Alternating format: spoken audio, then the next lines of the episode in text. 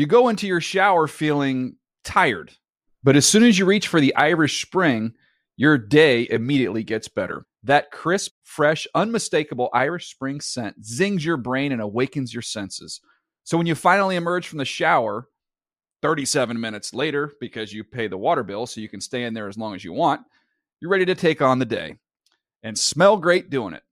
Irish Spring Body Wash and Bar Soap. Fresh, green, Irish. Shop now at a store near you. What is up? Welcome to another edition of the NFL Fantasy Football Podcast. It's me, your man, MG Marcas Grant, socially distancing and masking when and where necessary. And uh, welcome again to another edition of Fantasy Camp as we go all throughout uh, the NFL divisions, going division by division. This is uh, division number four. So uh, at this point, we will be halfway through. We will be finished with the AFC. Uh, next week, we will start getting on to the NFC divisions, which means we are getting closer, uh, in theory, to the start of the NFL season. In theory, getting closer to the start of training camp as well.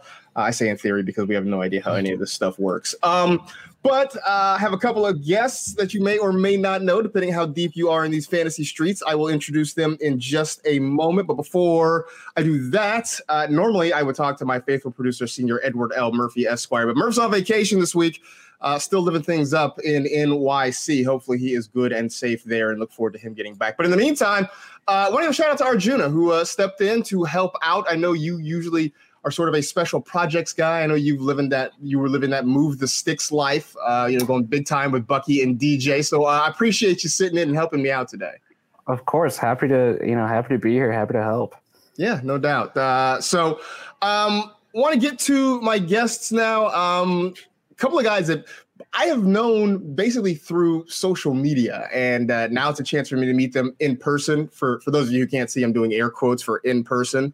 Um, first, uh, a guy that is a contributor over at Four for Four, is a staff writer at the Athletic, also working for Fantasy Data as well. Uh, Eric Moody, Moody, appreciate you jumping in, man. How are things in Dallas?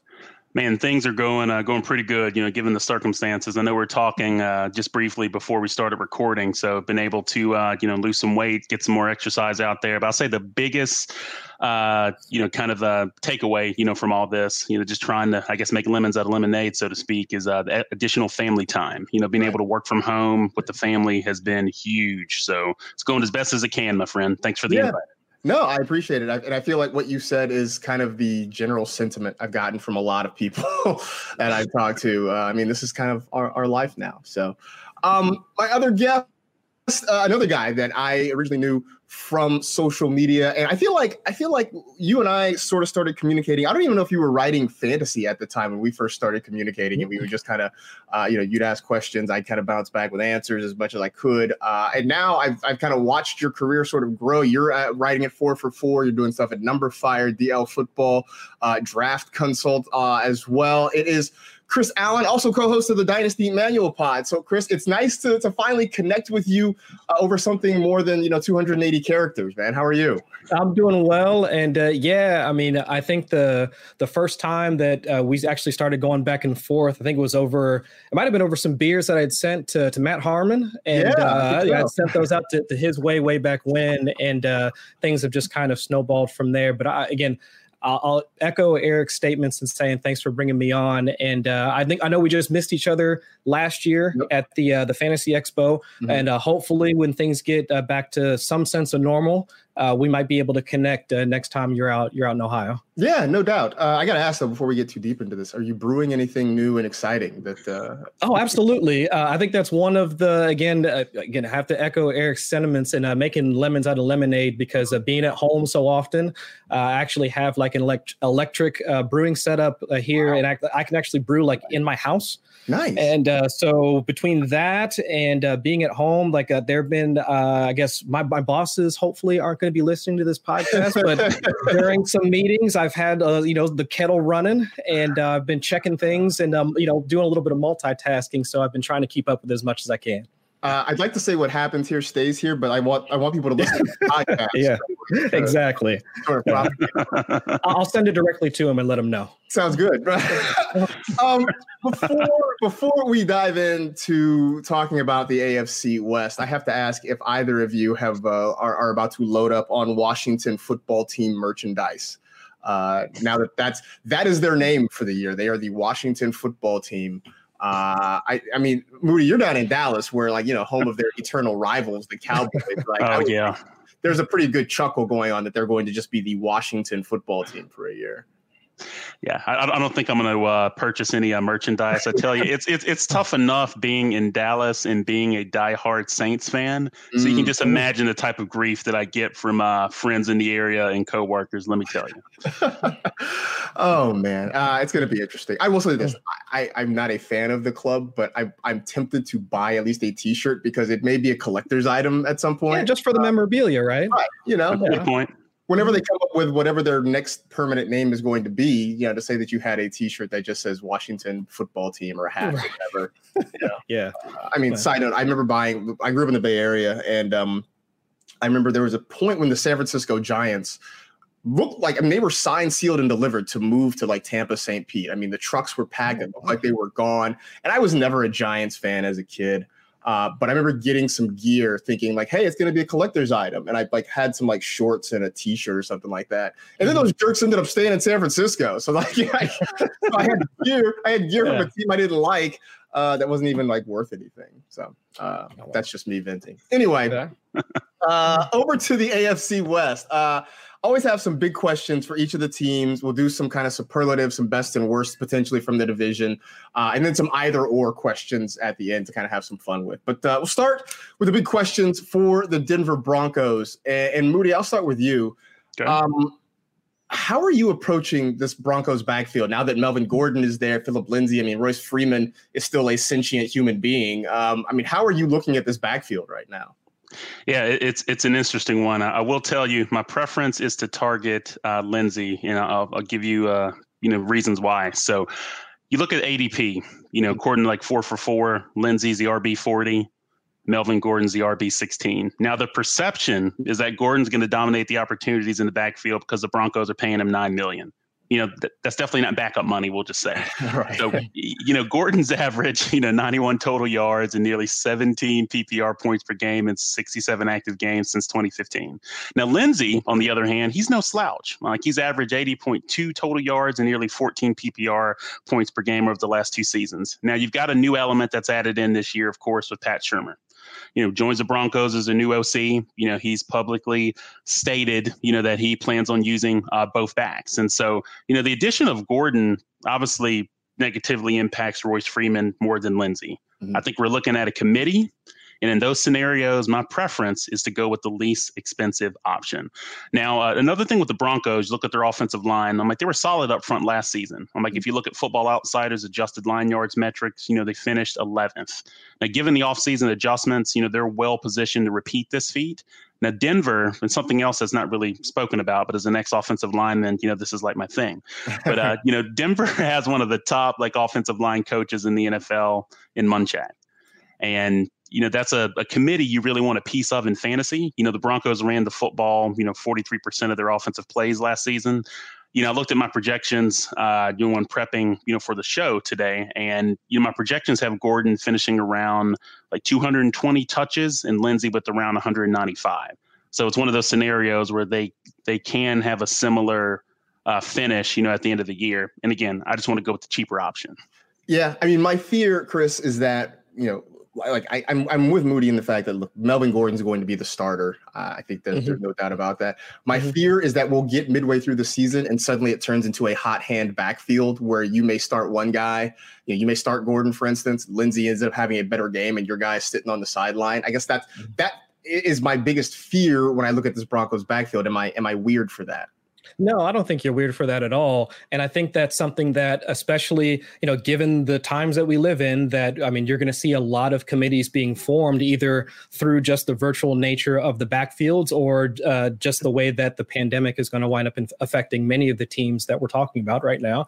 So I, I don't think, I think that's a fair way to approach the backfield. And then also, I mean, given the fact that, I mean, this is, I mean, Gordon switching teams and also, I mean, Lindsay, I mean, to his credit, I mean, what back to back like thousand yard seasons mm-hmm. coming out as a mm-hmm. UDFA. I mean, there's a lot of talent that you can't just summarily displace. And I know that a lot of folks want to use his contract information as a reason to just go ahead and let's summarily say that Melvin Gordon is going to be that guy that's going to wind up with 60% of the touches. But how do you get rid of the, I mean, the what 50 plus percent rate that Philip Lindsay had? I mean, what he was able to do on the ground, uh, both as a rusher and as a, a receiver out of the backfield uh, to me that it's hard i'm hard pressed to believe that that's just a situation where it's just well we just gave this guy a bunch of money. Philip, you just go sit on the bench. I mean uh, again I, am again i'm just it's hard for me to see that just happening straight out of the gate. And i can i can much rather see a much more even split with as eric was pointing out that the, the the one that gets hurt the most is royce freeman right yeah no i feel like royce freeman has sort of uh, to to quote the mike tyson sort of faded into bolivian um, I don't, I, you know, I just I don't see any any real opportunity, at least not enough uh, to make him worth even taking a late dart throw at. Um, mm-hmm. Chris, after Courtland Sutton, which are there any? Which pass catchers are there any that you're you're really targeting that you trust? I mean, maybe Noah Fant, um, but but are, are you big on say a Jerry Jeudy, a KJ Hamler, any of those guys beyond Courtland Sutton?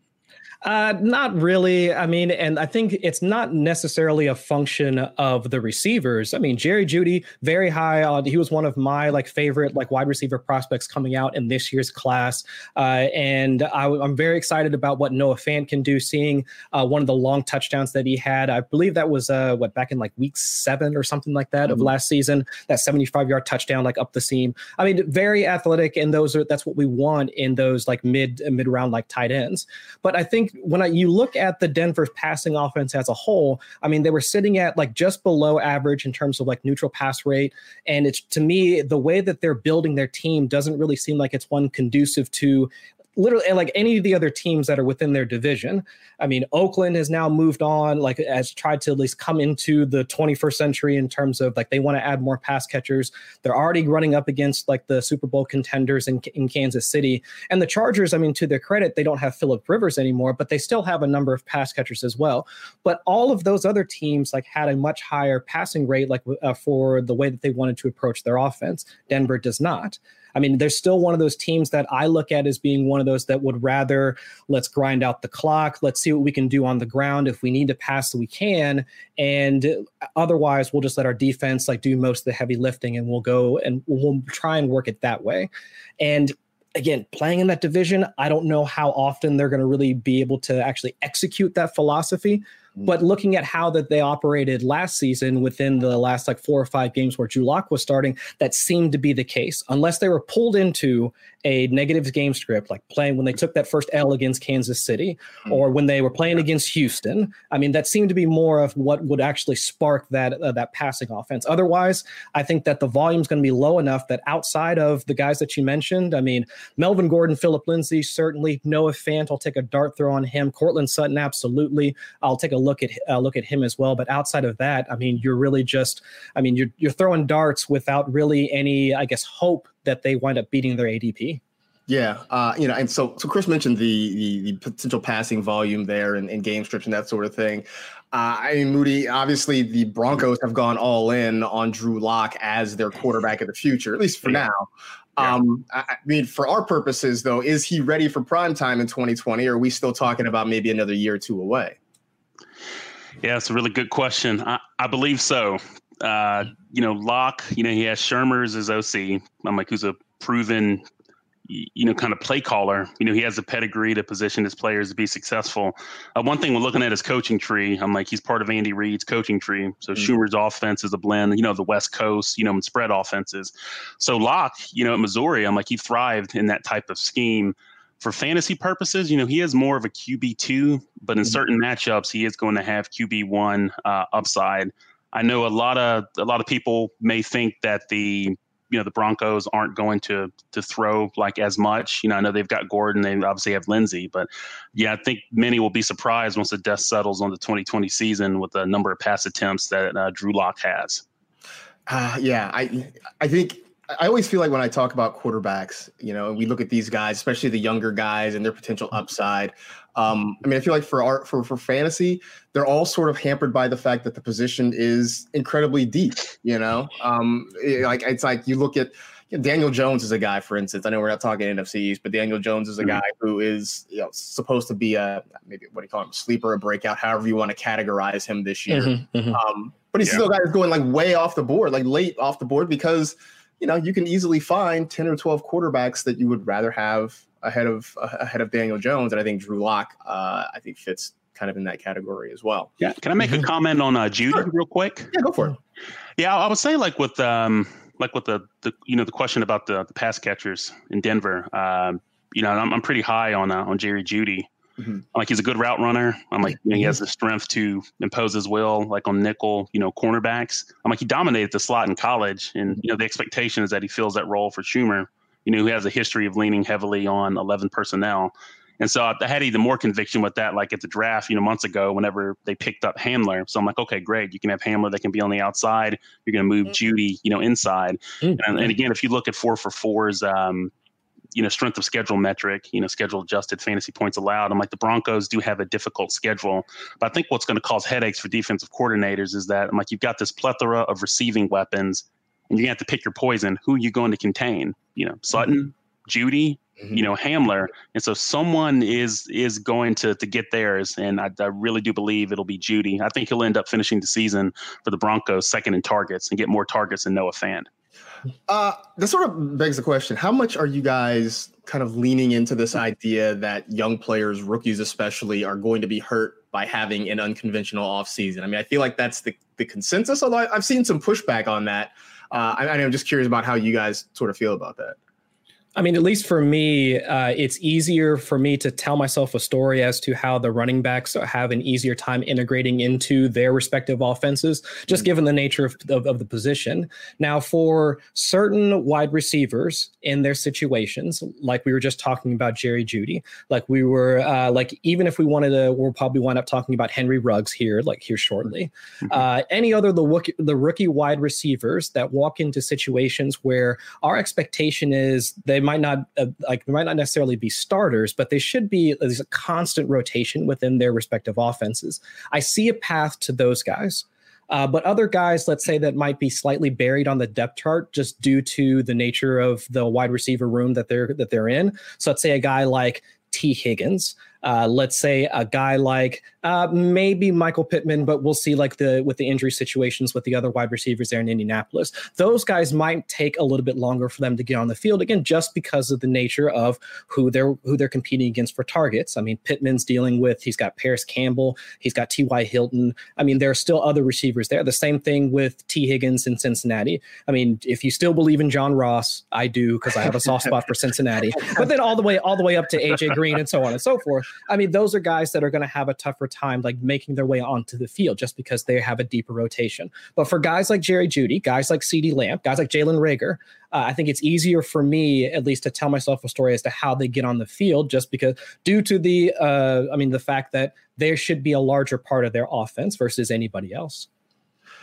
Uh, I feel like mm-hmm. I've learned a lot about you in the last few days, Chris. That you are you're a John Ross stan, you're a Corey Davis stan. Um, Please, somebody send help. I feel like I've learned a lot about you in the last few days now. yeah. Um, all right, let's shift gears to Kansas City. Uh, and I'll throw this out to both of you. You guys can, you know, Moody, if you want to start, and, and Chris, you can jump in. What's the earliest you've been willing to draft Patrick Mahomes. And let's just say, you know, just a standard, you know, one QB, not not two QB leagues, just a one QB league, uh, whatever. What what's the earliest you have been at least thinking about taking a swing at Mahomes? Yeah, well, I would say uh, if you know if he was sitting there like in the fifth round, you know, I'd, I'd, I'd take a you know, I'll go and scoop him up. And uh, we're just so conditioned to to take a, a quarterback like in the later rounds. I, I would say I'm more concerned with finding like a cheaper quarterback option who has like a similar range of outcomes in 2020 to like Mhm. a Mahomes. Because I always think about like you know opportunity cost. You know, I draft Mahomes at ADP or third, fourth, fifth round, whatever it may be. I'm always more concerned about what what I'm giving up Mhm. uh, by by taking him. But I would say another quarterback that uh, hasn't really gotten a lot of uh, you know publicity is uh, Matthew Stafford. That's a guy that I'm particularly high on. Yes, Yep. yes. You know, I think if you look at like your you know different projections and, and things, I'm like I could see a similar range of outcomes for Mahomes and also for Stafford. That's eerily similar. I'm like you know he has you know like top ten you know QB upside. I would say even you know top five even. But I'm like, he's the 13th QB coming off the board according to a four for four is a ADP. I mean, you think to last season, you know, again, it's like everyone thinks about, you know, what what's he done for me lately, and they think about the, the train wreck that Detroit was. That's a whole another conversation. But you know, Stafford, you know, Stafford averaged like 312 passing yards per game in eight games last season. But I'm like, he's criminally underrated. So that's a guy that I, I would prefer to target instead of Mahomes. To at least answer your question, Marcas. I Yeah, believe he was QB six uh, before he went down, or QB six in points per game before he Yeah. went down. So to your Mhm. point, I think that's that's the right way to look at it. Yeah. Uh, I mean, Chris, are you feeling the same fifth round or so for for Mahomes? in yeah, my- I think uh, if you're gonna if you're gonna approach it uh, by just the way that the market rolls and like with his third round ADP, if you're gonna do it, I mean, you you have to at least understand, the, like Eric pointed out, the opportunity cost associated with it. And if mm-hmm. I was going to go ahead and swing for the fences with Mahomes in the third round, I mean, at that point, you might as well just go ahead and do just like the absolute monster stack of grabbing like Kelce in the first round, go Tyreek in the second, and then go ahead and grab Mahomes in the third, grab Damien in the fifth if you feel so inclined, and then and then just ride it out. I mean, because at that point, I mean, at that point, you're trying to go for like the most unique, high upside roster because you, I mean, the third round drafting Patrick Mahomes, that means you've you've passed up on uh, DJ Moore, Odell Beckham, any of the third round like running backs if you so choose to try and give it that. Melvin Gordon, I mean, any of those guys, Chris Carson, anybody, any of those mainstays at the core positions. So if you're going to do it, you might as well at least try and you know uh, what's the what's the football term? If you're going to screw up, screw up big. You might as well do you might as well do it that way Go and just get home. yeah exactly and try and just get as many as many as much part of as much of the upside as you possibly contain in a single roster. I mean, you talk about a big swing. That is a Tiger Woods off the tee like, monster swing. Go like that. Um, this is also this is also where I make my obligatory pitch for uh, us as a community reconsidering uh, quarterback scoring. And I know people who listen to this pod regularly are probably sick of hearing me say this, but I, I keep coming back to like if we all agree that Patrick Mahomes is awesome and that he is arguably the best player at the most position important position on the field, Mhm. we have to make it so that it's not considered a competitive disadvantage to draft him. That's Right. um, Yeah. I don't have any. I don't have any further like you know answers for you than that. I just you know I'm just. I like the six four. What was it? Six for touchdowns, and then Six minus four, I think four. for- good. Yeah, Yeah. I put six four. I've also said, you know, I feel like escalators when it comes to both multiple touchdown passes and multiple interceptions too, because That's fair. Yeah. there's no way, there's there's no real way that Jameis Winston should have been what a top five quarterback after throwing Yeah. 30 interceptions. Like that, that Yeah. just shouldn't happen. I mean, how many other Mhm. top five quarterbacks wound up losing their job the year after? Uh, not. Yeah. How how many top five quarterbacks had you know six time champions come in? That's true. yeah. Uh, I guess if Tom Brady wasn't on the market, that maybe that wouldn't have been their their option. Jameis is kind of a party of one, I think. Yeah. that. Yeah. Um, so, Chris, you, I mean, you talked about taking big swings at the, the Chiefs offense, right? I mean, obviously, we know Tyreek is going to, to go early. Travis Kelce is going to go early. You look around the rest of that receiving core, right? I mean, there's hope for maybe Mecole Hardman. Uh, we're, we're definitely going to get the Sammy Watkins, you know, the, the one Sammy Watkins game where he goes for like a buck 50 and like two or three touchdowns. Mhm. But over the long haul, can this offense sustain a third pass catcher? Is there somebody worth taking that that dart throw at late? Uh, I don't know if well, I would say that's the I guess I'll partially answer the question saying yes, the Kansas City offense can support a third pass catcher, but that pass catcher doesn't have a name, or it's an amalgamation of it's an amalgamation of Damien Williams, uh, Demarcus Robinson, Sammy Watkins, Mecole Hardman. Uh, I mean. Pick your poison. So I think that the easiest answer is probably to, to probably run it back with Sammy Watkins, even though I feel bad for saying that. Uh, just just because of the like his current contract situation, the fact that they brought him back, uh, and how he was used within the offense uh, last season, like when he shined, like especially towards the the back end of the season into the playoffs. Uh, I mean, that's that was the guy that Mahomes look, was looking for more so than Mecole Hardman. I mean, and not to discredit Mecole or any of any of his advantages, but to me, it just seems like he'll wind up being more of a rotational player than anything else. And as mm-hmm. much as I would like him to be a thing, I mean, the like his his target share. I mean, he started games and didn't even get any targets.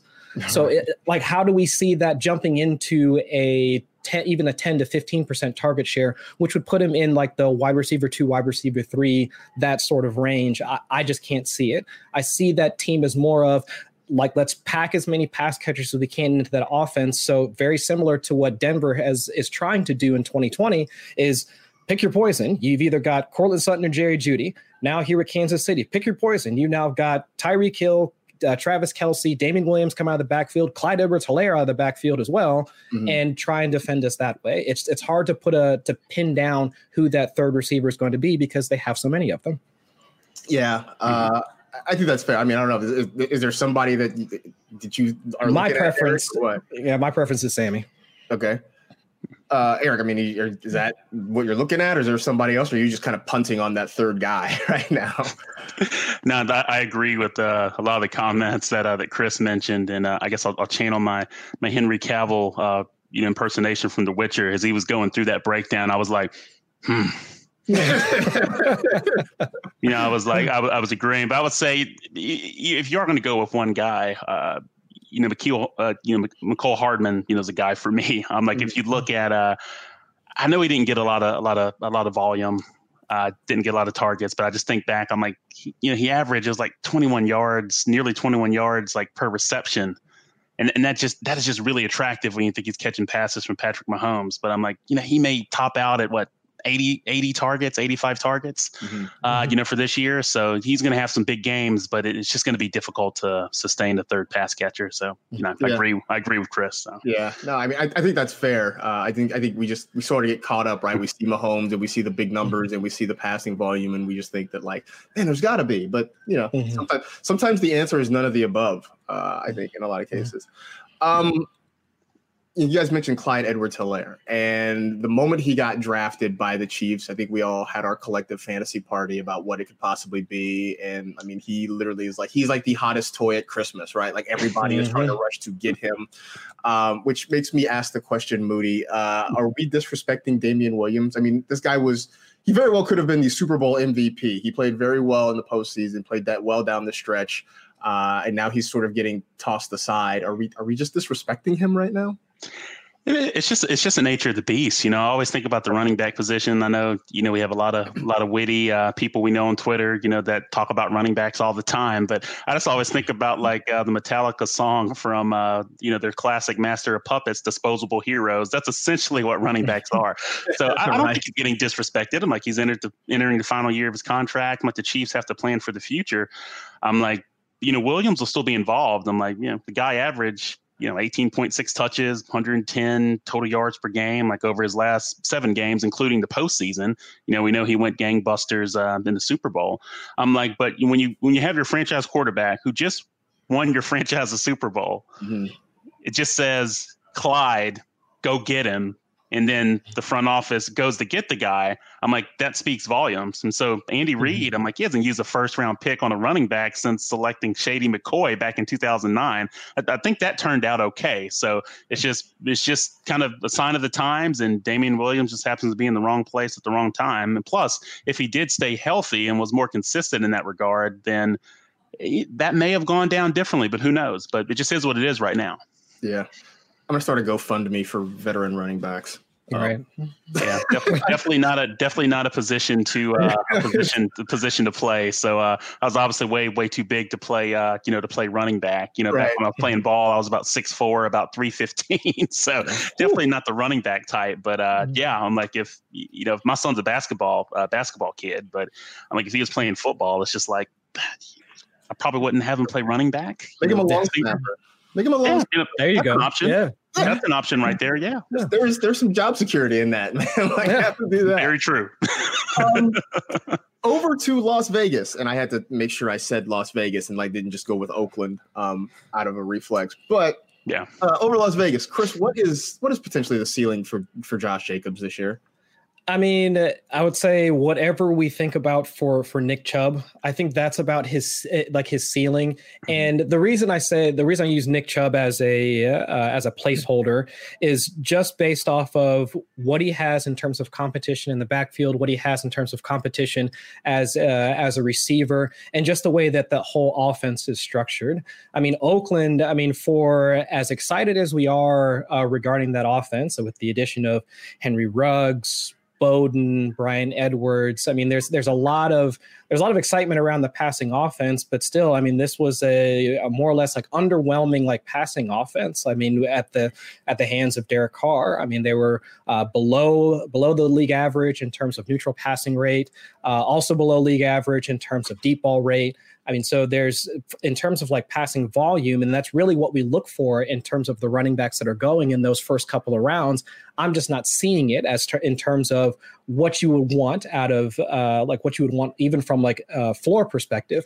But at the high end, let's assume that they get pulled into some of those game scripts. I mean, they are uh, they are they do have to play against Kansas City twice, uh, LA a couple of times, and uh, actually I believe within their first like first few games, I think they play against like San Francisco and like a few other games. So it's it's possible that I mean Jacobs winds up being that guy that they turn to a bit more often, just given the nature of the game environment itself. And so, at best, I can see him kind of pushing into that RB1 conversation. But if they just continue to ho hum like up and down the field, like they have, like with Derek Carr, it's hard for me to see him really pushing into what we would want for Joe Mixon, what we would want for mm-hmm. Austin Ekeler, Kenyon Drake, and most of those other guys. I mean, he'll probably be, I guess, RB12 at, at best mm-hmm. is kind of where I see him falling, but it's hard for me to push him up really into the, I guess, certain uh, certainty for RB one ranks. I mean, this is kind of a rhetorical question, but why don't they throw him the football? I, you know, I mean, I just I don't. The, the guy no trained. He trained with Julio Jones uh, in terms of being a route runner, like pro, before the combine. I mean, coming out, I'd be like, how, like, what more do you need? Yeah. I mean, if, if Julio says that you got it, I mean, I don't know. I don't what other sort of endorsement you need. I'll take his word for it, right? Like I, I, I will too. I don't. I just it, it, boggles the mind. I don't understand it. Um. All right. So then, uh, Moody, what is the ceiling for Henry Ruggs in this offense? Yeah, I have Ruggs uh, projected, you know, for around 95 targets and 800 receiving yards uh, with six touchdowns. Uh, I think his ceiling is more of like a wide receiver three.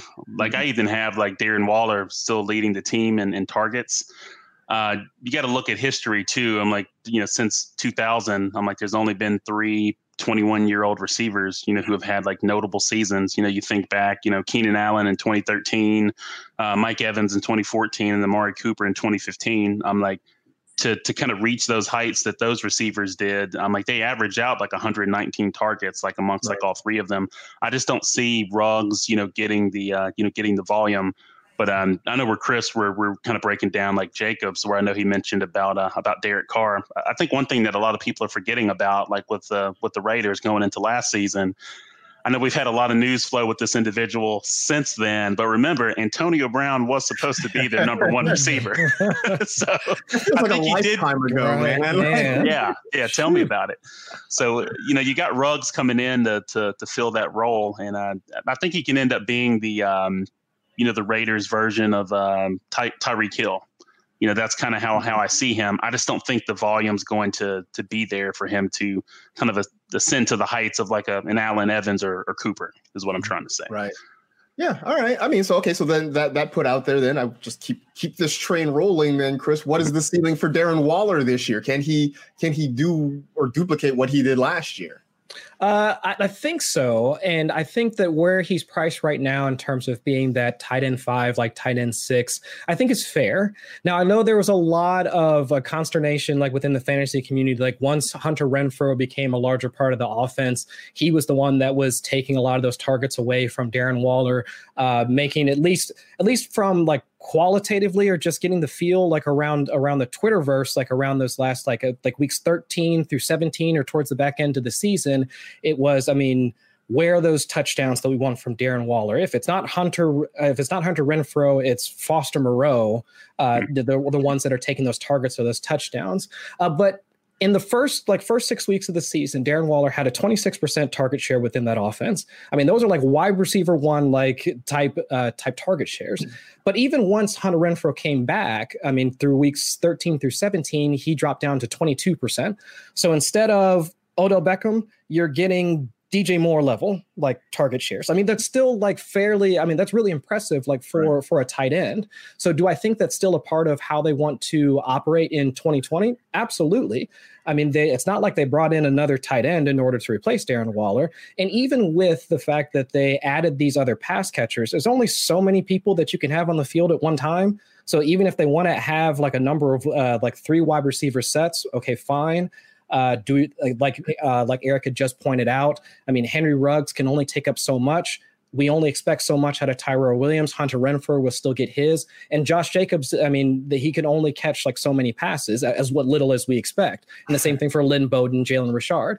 I mean, there's there's only so much that can go around on the field at any one time. I still think that Darren Waller, week in and week out, can give you at least a stable floor with that upside. I think that he should have some of that TD like positive regression that can mm-hmm. wind up actually keeping him at that tight end five area, like with I guess some room to actually move into you know tight end four, like depending on how the season goes.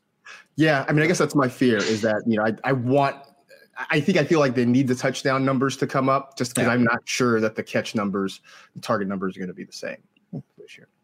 Um, all right, round out the division by coming coming here uh, just down the street, pretty much from where I am. Uh, the LA Chargers, who uh, I guess they made the announcement that the new SoFi Stadium is going to have limited or no fans, so you can insert the joke about the Chargers not having any fans anyway.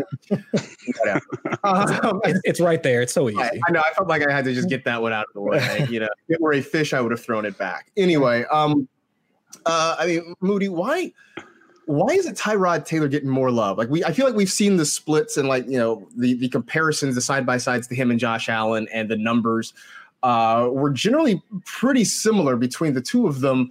Uh, but Tyrod's not. I mean, he's not getting drafted in a lot of places. Uh, is it? Is it just fear of Justin Herbert? Why? Why Tyrod's not getting more love right now?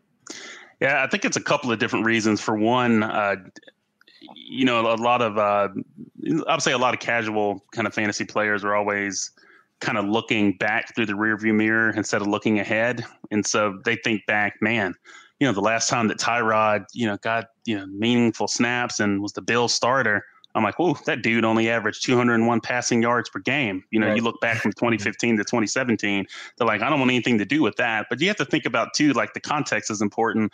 What were the Bills asking uh, Tyrod to do then? I'm like, they were feeding, you know, LeSean McCoy, you know, he averaged a high number, you know, of touches per game, mm-hmm. and they were just kind of asking Tyrod to kind of control the offense. Then you take into account like his, uh, you know, his rushing ability too. And so it may be a little bit like you mentioned, Marcas, about uh, fear of Justin Herbert, you know, coming in, uh, you know, sooner rather than later. But you know, I think Tyrod's like a, a, really good value, especially if you're in two quarterback leagues or um, or super flex. You know, as a QB three, you know, who's mm-hmm. relatively mm-hmm. cheap. Uh, so he's a guy I have no problem uh, picking up. You know, if he's available in there. Um, Chris, how worried are you about Keenan Allen? And I guess by extension, a lot of the other pass catchers, whether it's Hunter Henry or whom, you know, Mike Williams, whoever else, but specifically Keenan Allen. I mean, are you concerned about him this year? No, not really. I mean, I can understand that, especially with the wide receiver position being so deep, and especially at his given ADP, there are some other uh, there's some other like players in his range that might have some more upside. But Keenan Allen by himself, I mean, 24, 25% target share the past few seasons. I mean, nothing about his situation has really changed, at least in terms of his competition for targets. I mean, we can assume that Hunter Henry now will be around for a few more games like this season.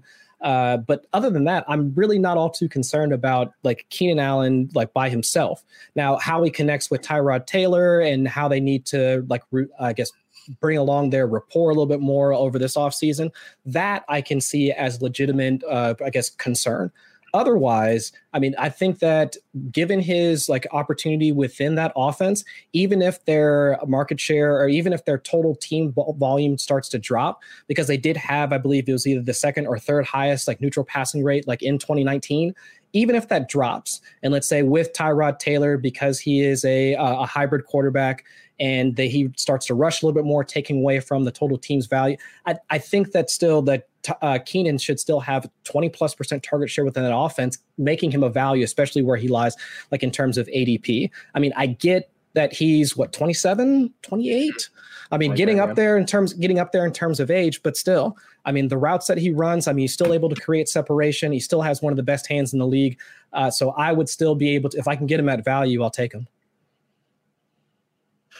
All right, uh, we're gonna do some some either ors a little bit later, uh, but I'm, I'm, gonna I'm gonna pose one to you guys, to both of you guys right now. Uh, who you got uh, behind Austin Ekeler, Justin Jackson or Joshua Kelley? Which one would you guys rather have? Yeah, I'll uh, I'll I'll tackle it first, uh, Chris. You know, no pun intended. You know, this is a football podcast. uh, I, I, would say uh, I'm I'm on Team Kelley. I'm like, you look back at his collegiate, you know, body of work. I'm like, you know, he's only the eighth running back in a UCLA history to have consecutive seasons with a thousand or more rushing yards. What I like about him on film, you know, he's very physical. You know, downhill runner who's great in between the tackles.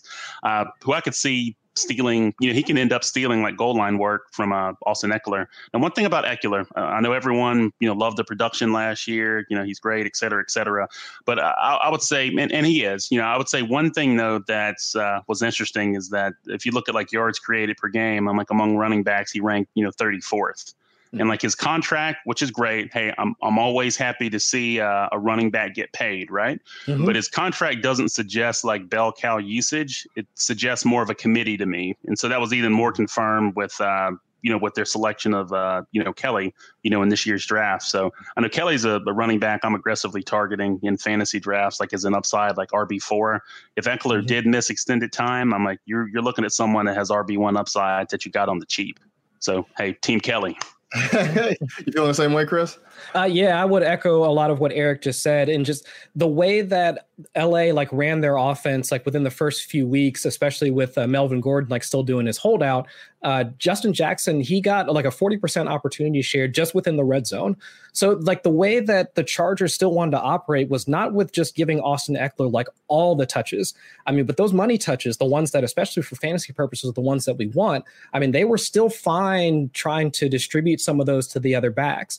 And Justin Jackson, I mean, for I mean, to his credit, he was able to perform well. But I mean, that's what the second season in a row that he's wound up with some injury concerns. So I can I can definitely see him like being the one that they turn to, I guess, at the beginning of the season. Mm-hmm. But with the uh, with uh, Kelley's like collegiate body of work, I can see him taking over towards the towards the middle and end of the season. And he's another guy that I I'm also trying to target towards the end of drafts as well, just for that upside.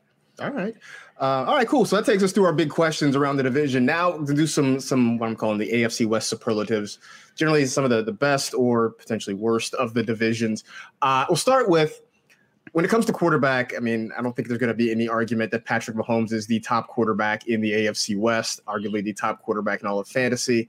Uh, so, Chris, starting with you and, and and Eric, you can follow up. Who do you think will be the number two scoring fantasy quarterback coming out of this division? Uh, to be honest, I could honestly see Tyrod coming out as the number two. I do have some reservations about like what Derek Carr is going to wind up doing, even with the addition of those pass catchers. And I mean, that's that's neither here nor there. But I think given like Tyrod, I mean, he has like he has a wonderful deep ball. His deep ball completion rate has actually been fairly impressive over the past couple of seasons when they actually have turned him loose. And mm-hmm. also, we just talked about the fact that he does have access to that hashtag Konami code that will wind up winning you some of your weeks. So I, I still think that's a part of his game and what they can utilize so they can continue to at least you know keep him like keep him in those neutral or positive game scripts where he's able to actually like keep the game in front of him versus having them trail or whatever. And they definitely definitely have the defense that will that will be conducive to that. I mean, assuming that please, I'm hoping they all stay healthy, but they still they definitely yeah. have the the personnel to actually I guess to allow him to operate the way that he's operated best. When he was with the Bills, that's the way that they operated, and he was able to actually put up a lot of great numbers like while he was there. So I, I think that in a perfect world, I think Tyrod would wind up being the the second one to come out of that division. All right, you can double down on that, Moody, or you got somebody else?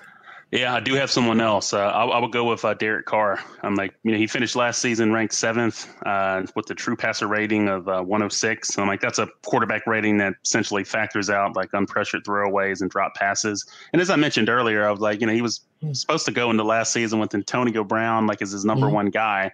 And so I think the biggest area, and, and Chris alluded to this earlier uh, on a previous question, was that the biggest area where Ruggs can assist is with uh, downfield passing.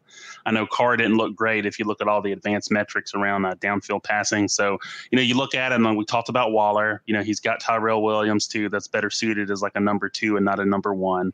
Uh, so he's got Waller at tight end, you know, he's got Williams, and he's got Ruggs is his. Uh, should we call him what Tyreek Hill light or sure. does that sound witty? Is that good? Sure. So I just think with Carr, I'm like he's you know criminally underrated uh, in drafts. I'm like he's he's dirt cheap, but mm-hmm. uh, I, I think it's in the realm of possibilities that again, once the dust settles in 2020, that we look at like Derek Carr, like as like a low end QB one, just given his body of work. All right. Um, so stay with you, Moody. Then, who is your top scoring running back out of the AFC West? Is it as simple as Austin Ekeler, or is there, you know, maybe somebody else? Yeah, I would end up going with uh, going with Austin Ekeler. Uh, mm-hmm.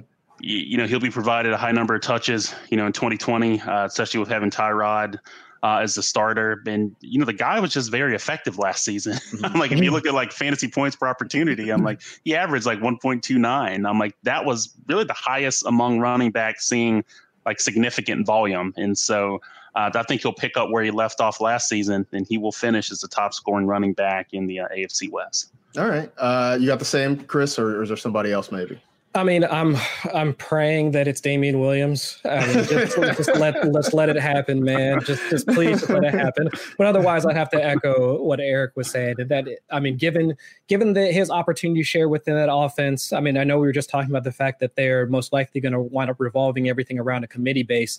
But still, I do think that given where or how the Chargers want to operate, Ekeler has the best path to doing that. All right. Uh, biggest AFC West sleeper, or if you got more than one uh, sleepers, uh, Chris, you can start. Uh, I don't know if I mean sleeper. I, I don't know. I know, it's, I, I know it's a relative term. I know. I have my. I know. Yeah. but I would say like the the one the one guy that I do think a lot of folks are I guess overlooking is Mike Williams, like with with the mm-hmm. Chargers. I know that with the loss of Philip Rivers, I mean the, the the I guess the amount of YOLO balls like probably won't be as as many and I can mm-hmm. completely understand that. But again, I go back to the, this idea that I mean, Tyrod Taylor, like by himself, like he is not a bad deep ball deep ball passer, as I mentioned earlier. So I still think that uh, given the give, given his opportunity share within that offense, I mean, Keenan Allen, like his like the way that the routes that he runs, his A dot does not overlap with what Mike Williams does or can do within that offense. Mm-hmm. So I can still think that him ascending and actually being able a bit more healthier also this season will be more more conducive to him being uh, one of those guys that we look back on the 2020 season and just like, oh, okay, I, I get it, but I just didn't see it coming. Got it. Uh, Eric, who you got? Yeah, I'll, uh, I'll, I'll go back to uh, Mecole Hardman. Uh, mm-hmm. You know, just with his limited opportunities last year, I'm like, with you know, a guy that's averaging you know 21 yards per reception, it's it's tough for me to kind of turn away from that. Uh, you know, he's just an inexpensive piece, you know, one of the most explosive offenses in the NFL. And I'm like, you know, just kind of seeing him out there, you know, in, in drafts, I'm like, hey, I'll, I'll, go ahead and scoop him up, you know, as my wide receiver four, wide receiver five. Uh, you know, God forbid if something does happen like to Tyreek Hill where he does miss significant time, I'm like, you've got a plug and play like wide receiver one again that you got on, on the cheap. So, mm-hmm. I think he'll be more productive than um, than people think, even giving the uh, the low target volume. It's uh, I guess if you look back, uh, again, kind of always look from that 2000 to you know 2020 time frame. It's rare for receivers to kind of have those monster seasons with give, you know, with uh, having limited target share. Is that mm-hmm. I would mm-hmm. say, but mm-hmm even if Hardman gets 80 to 90, I think he could surprise people, and it's mainly because he's tethered to, uh, you know, Mahomes. Now, quick side note, Marcas. Now, yeah. um, what's funny is that whenever I, I, found myself using like the like the word like tethered ever since I saw Jordan Peele's Us. that is like ingrained like yeah. in my, uh, in my yeah. it's in my vocabulary now. So I'm just just saying. But Mecole Hardman for me. Mm-hmm. Wow. So should we stop calling them like you know stacks and handcuffs, or you just call them tethers? tethered. Yeah. Man, that's wild. Um, all right. So then, Moody, then who do you have as maybe one of your most overdrafted guys coming out of the AFC West? Yeah, I just had a had a had a visit from uh, my, my son Noah uh, real quick. it just kind of popped in, but uh, let me. Uh, I'll go ahead and answer that question. Yeah. All right. So uh, most overdrafted uh, player right? Yeah. Sorry about that, gentlemen. No worries. No worries. Uh, so We're I all at say, home. We all understand. yeah. so I'd say uh, for for me, it's uh, I would say it's Josh Jacobs. Uh, Okay. I know Chris hit on a lot of uh, you know a lot of points uh, earlier, you know about Jacobs. So and it's kind of disappointing because I'm like he's ridiculously talented. You know, Mhm. he's athletically gifted. I'm like he does deserve more passing work, but when they you know drafted uh, Bowden, you know, and then they re-signed like Jalen Richard, there's just not going to be as many targets going around. Like it, it's crazy that a guy like that got a little bit under 30 targets like last year. You know, given what he can do in space and as a receiver.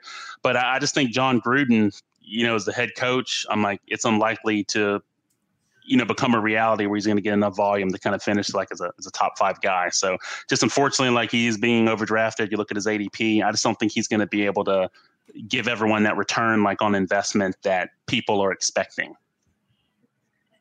Right. Right. Uh, all right. Uh, Chris, who, who are you looking at? Uh, at least for me, it's probably Clyde Edwards Helaire. I mean, if you're Hmm. looking at the the back end of the second round, I mean, where you see him typically being drafted in a lot of leagues, it's hard for me to pass up a lot of the guys that uh, that are typically going around him. I mean, we're talking uh, top end wide receivers. Uh, we're I mean, we're looking at I mean, Chris Godwin, Mike Evans. Uh, I mean, even I mean, if you like we were talking about earlier, if you want to swing for those fences and get like Lamar Jackson, Patrick Mahomes around that area, I mean, there are a lot of those guys where one we've already seen it done i mean again that's that's looking at things in the rearview mirror not really projecting into 2020 but at least for most of them we have at least some sense of certainty regarding their 2020 outlook either when it comes to volume targets or whatever with clyde edwards helaire i guess i'm still too much i'm stuck too much on what damien williams can do it when he's healthy Mhm. and where he's at and i guess his i guess um his utility for the team that he's on right now and for for me to come in and summarily say that I mean CEH is going to wind up with a significant touch share, which you really need in order to pay off like a second round ADP. Mm. It's hard for me to see that happening, even even with him being tethered. Now I'm stuck saying it. Even with him being uh, tethered to Patrick Mahomes, it's hard for me for him uh, for me to see him paying off that draft cost. I mean, with the other guys that are already from the Kansas City Chiefs are already being drafted basically around him. I mean, Travis Kelce is picked uh, what a round ahead of him. Tyreek Hill is probably like ten or so picks ahead of him as well. I mean, we're expecting all three of those guys, not to even mention Mecole Hardman, uh, Sammy Watkins, and those other guys. We're not, I mean, not even mentioning those guys. We're expecting all of them to wind up paying off their draft cost. And if I had to pick one of those guys out of those three within the first 24 picks to not meet their draft ADP, it, to me, it's Clyde Edwards Helaire. All right. Um, cool. So let's round this out with some either ors. These are all just quick hitters. I'll give you, you know, two guys or two two things. You pick one. You could use whatever criteria you like. So just pick one and just a couple quick words. You don't have to go in depth. Uh, I was gonna go Derek Carr or Tyrod Taylor here, but I feel like you guys have sort of answered that over the course of our conversation. So I'm, I'm gonna call an audible and switch it up. Um, so here we go. Uh, and you guys both get in. Moody, you start this one. Um, Damien Williams or Philip Lindsay? Yeah, I'm going to go with uh, go with Williams. Just with with the offense, you know, I, I just want an inexpensive piece of that offense if I don't get Kelce or Hill. So All right. Williams. Uh, same, uh, Chris, or different? Yep, should have been the Super Bowl MVP. I'll just Yep. go ahead and throw that out there. all right, Agreed. cool. Agreed. Uh, all right, Chris, you start this one. Uh, Henry Ruggs or Jerry Jeudy? Uh, I would say Henry Ruggs. Uh, I do have a little bit more optimism around Derek Carr than I do Drew Lock, so I will I will lean Henry Ruggs. All right, uh, Eric. Yeah, I would I would agree. Uh, I would end up going with uh, going with Ruggs. You know, I'm a uh, you know born and raised in uh, in Alabama. You know, roll tide. I, I got a soft I've got a soft spot in my heart for Alabama receivers. So Ruggs, or as we call him, discount Tyreek Hill. There, There we go. there you go. Um, all right, uh, Eric, grape or strawberry? You know, give me strawberry anything. It could be soda. It could be cake. It could be just the fruit itself. And and I have this conversation with my uh you know with my son Noah all the time because he loves grapes and he loves strawberries. And I was like, Mhm. son, you know, grapes are not as superior as strawberries. Strawberries are superior over grapes. So, you know, just saying, strawberries. Uh, Chris, grape or strawberry? I mean, I've I've actually, I guess, just to go back to what we were talking about at the very beginning of the show, I've actually brewed with strawberries, so I guess I will have to also like lean. I've actually uh, put strawberries like in the beer or like extracted some of the juice and done it that way. And I have, I must admit, like having a strawberry flavored like beer is actually pretty daggone good. So yeah, strawberries. Yeah, I can. I can buy that. I just it, it always bothers me this this whole story about Tom Brady saying he's never eaten a strawberry. And like the dude is 43 years old, 42, 43 years old. And I say this because somebody like I know where he grew up in the Bay Area, the town he grew up in, like literally an hour south of where he grew up is the, the, the city of Watsonville that has a world famous strawberry festival. And I'm like, you're telling me you grew up an hour from a town that has a strawberry festival and you've never had a strawberry? Like, Yeah. What kind of sociopath are you? Like, I just don't understand. Uh, to be um, honest, that's probably like the least weird thing about him. You know? You're probably right. you are probably right. Uh, all right, last one here, uh, Chris. If you could choose between the power of flight or the power of invisibility, where are you going? Flight easy. I mean, I don't. I mean, just the sheer convenience factor of the fact that I don't even have to. I don't even have to get in my car. I mean, you just just tell me I can just go outside and then I'm just oh, I I want to go down and see the in-laws down in Georgia. Be there in a few minutes. Zoom, I'm gone.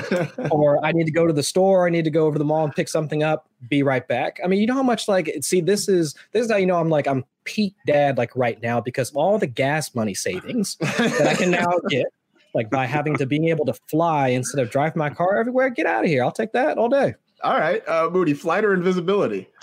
You know, I probably put too much thought into this question. You know, I was thinking of like, if I say like invisibility, are they going to think, so what do you want to do? Just spy on people, Moody? Like, hey, what's up with that? But uh, I do agree with Chris. But uh, like with flight, you know, would be, you know, would be great. You know, just to be able to, you know, hey, fly back to Alabama or New Orleans, you know, where I lived, or you know, just anywhere in the, you know, the Dallas Fort Worth area. So it would be good. But then again, you know, since we're all, you know, fantasy football analysts here, you know, I got to thinking, right? You know, I got to thinking, I was like, you know what? So I'll be able to fly like what a thousand miles per hour. What's going to happen? I don't have any other superpowers. I'm not Superman. What if I get hit by something whenever I'm flying out? You know. So, but anyway, you know, I'm, I'm taking it to another level. But to answer your question, Marcas, I, I'm just going to go with flight. So. All right. See, it's funny because I've always said invisibility, but not because I want to like sneak around and do things. It's just more that like you know those times when you just don't want to be bothered, you can just Yeah. be Oh, invisible. yeah. You know, when like people are looking to ask you to do things that you don't want to do, you're just like invisible, and they're like, "Hey, you must not be here," and then like they go ask somebody else to do it. There you Um, go. Yeah. so, so that was it. Um, hey, fellas, I appreciate you guys coming on. I've enjoyed the conversation. Uh, it's been a whole lot of fun. Uh, for people who don't know you know, what you're doing or where you are, uh, Chris, start. Where, where can people find your work right now? Um, okay, where can they find my work? All right. So uh, I like to tell people that I'm collecting websites like Infinity Stones because I, I, I happen to have quite a few, but you can primarily find my work over at 4for4. Uh, but I'm also contributing over at Dynasty League Football, uh, Football Guys, uh, Number Fire, like once the season gets rolling. Uh, and of course, I've got my podcast uh, with my buddy Adam Wilde, like doing the Dynasty Owners Manual podcast. So you can find me literally at any one of those websites. Plus, if you want to come yell at me for for uh, for any of the takes that I've put on here on this podcast, uh, you can find me at Chris Allen FFWX. Cool. Uh, Moody, where can folks find you? Yeah, I would say the, the main websites where you can find me would be, uh, of course, over at uh, Four for Four. You know, generated a, a ton of content there Mhm. uh, this off season, and uh, more to come. You know, for uh, the rest of July and August, and uh, of course at the uh, Athletic Fantasy. You know, I've got some uh, some pieces that'll end up getting uh, published within the next uh, week or so, and uh, also over at uh, Fantasy Data. And so, you know, if you want to chat, you know, I'm always open uh, to a Twitter conversation. You can find me uh, at Eric N Moody. The N stands for Nicholas, my middle name. Unfortunately, at Eric Moody's already taken, but again, that's a whole nother conversation. So you could you could find my work uh, there. But hey, I'm always open to chat about fantasy. So reach out. You know, you won't be disappointed. But uh, thanks again, Marcas, for the uh, for the invite. It's been a blast, my friend. 100%. Yeah, no, I appreciate. I definitely appreciate you guys coming on. Uh, and then I'm gonna give my own so, sort of shameless self promotion here. Uh, sign up. Sign-ups are open for uh, the the game at NFL Fantasy. You can go to fantasy.nfl.com. Sign up. Start your league. Uh, regenerate your league uh, in case you had one there in the past. So uh, jump on board and uh, you know, hey, let's get ready to play because it looks like training camp is going to happen. We're keeping our fingers crossed, and so that means we're getting closer to a season, which means we're getting closer to a fantasy football season. So there you go. That is it. We are done. We appreciate you listening and downloading and watching our video clips as well. You know the drill. Tell two friends to tell two friends. Rate, review, and remember, stupid is when you spend 18 hours trying to drown a fish. Take care of yourselves, wear a mask, and we will see you next week. You go into your shower feeling tired, but as soon as you reach for the Irish Spring, your day immediately gets better. That crisp, fresh, unmistakable Irish Spring scent zings your brain and awakens your senses. So when you finally emerge from the shower 37 minutes later, because you pay the water bill so you can stay in there as long as you want, you're ready to take on the day and smell great doing it. Irish Spring Body Wash and Bar Soap. Fresh, green, Irish. Shop now at a store near you.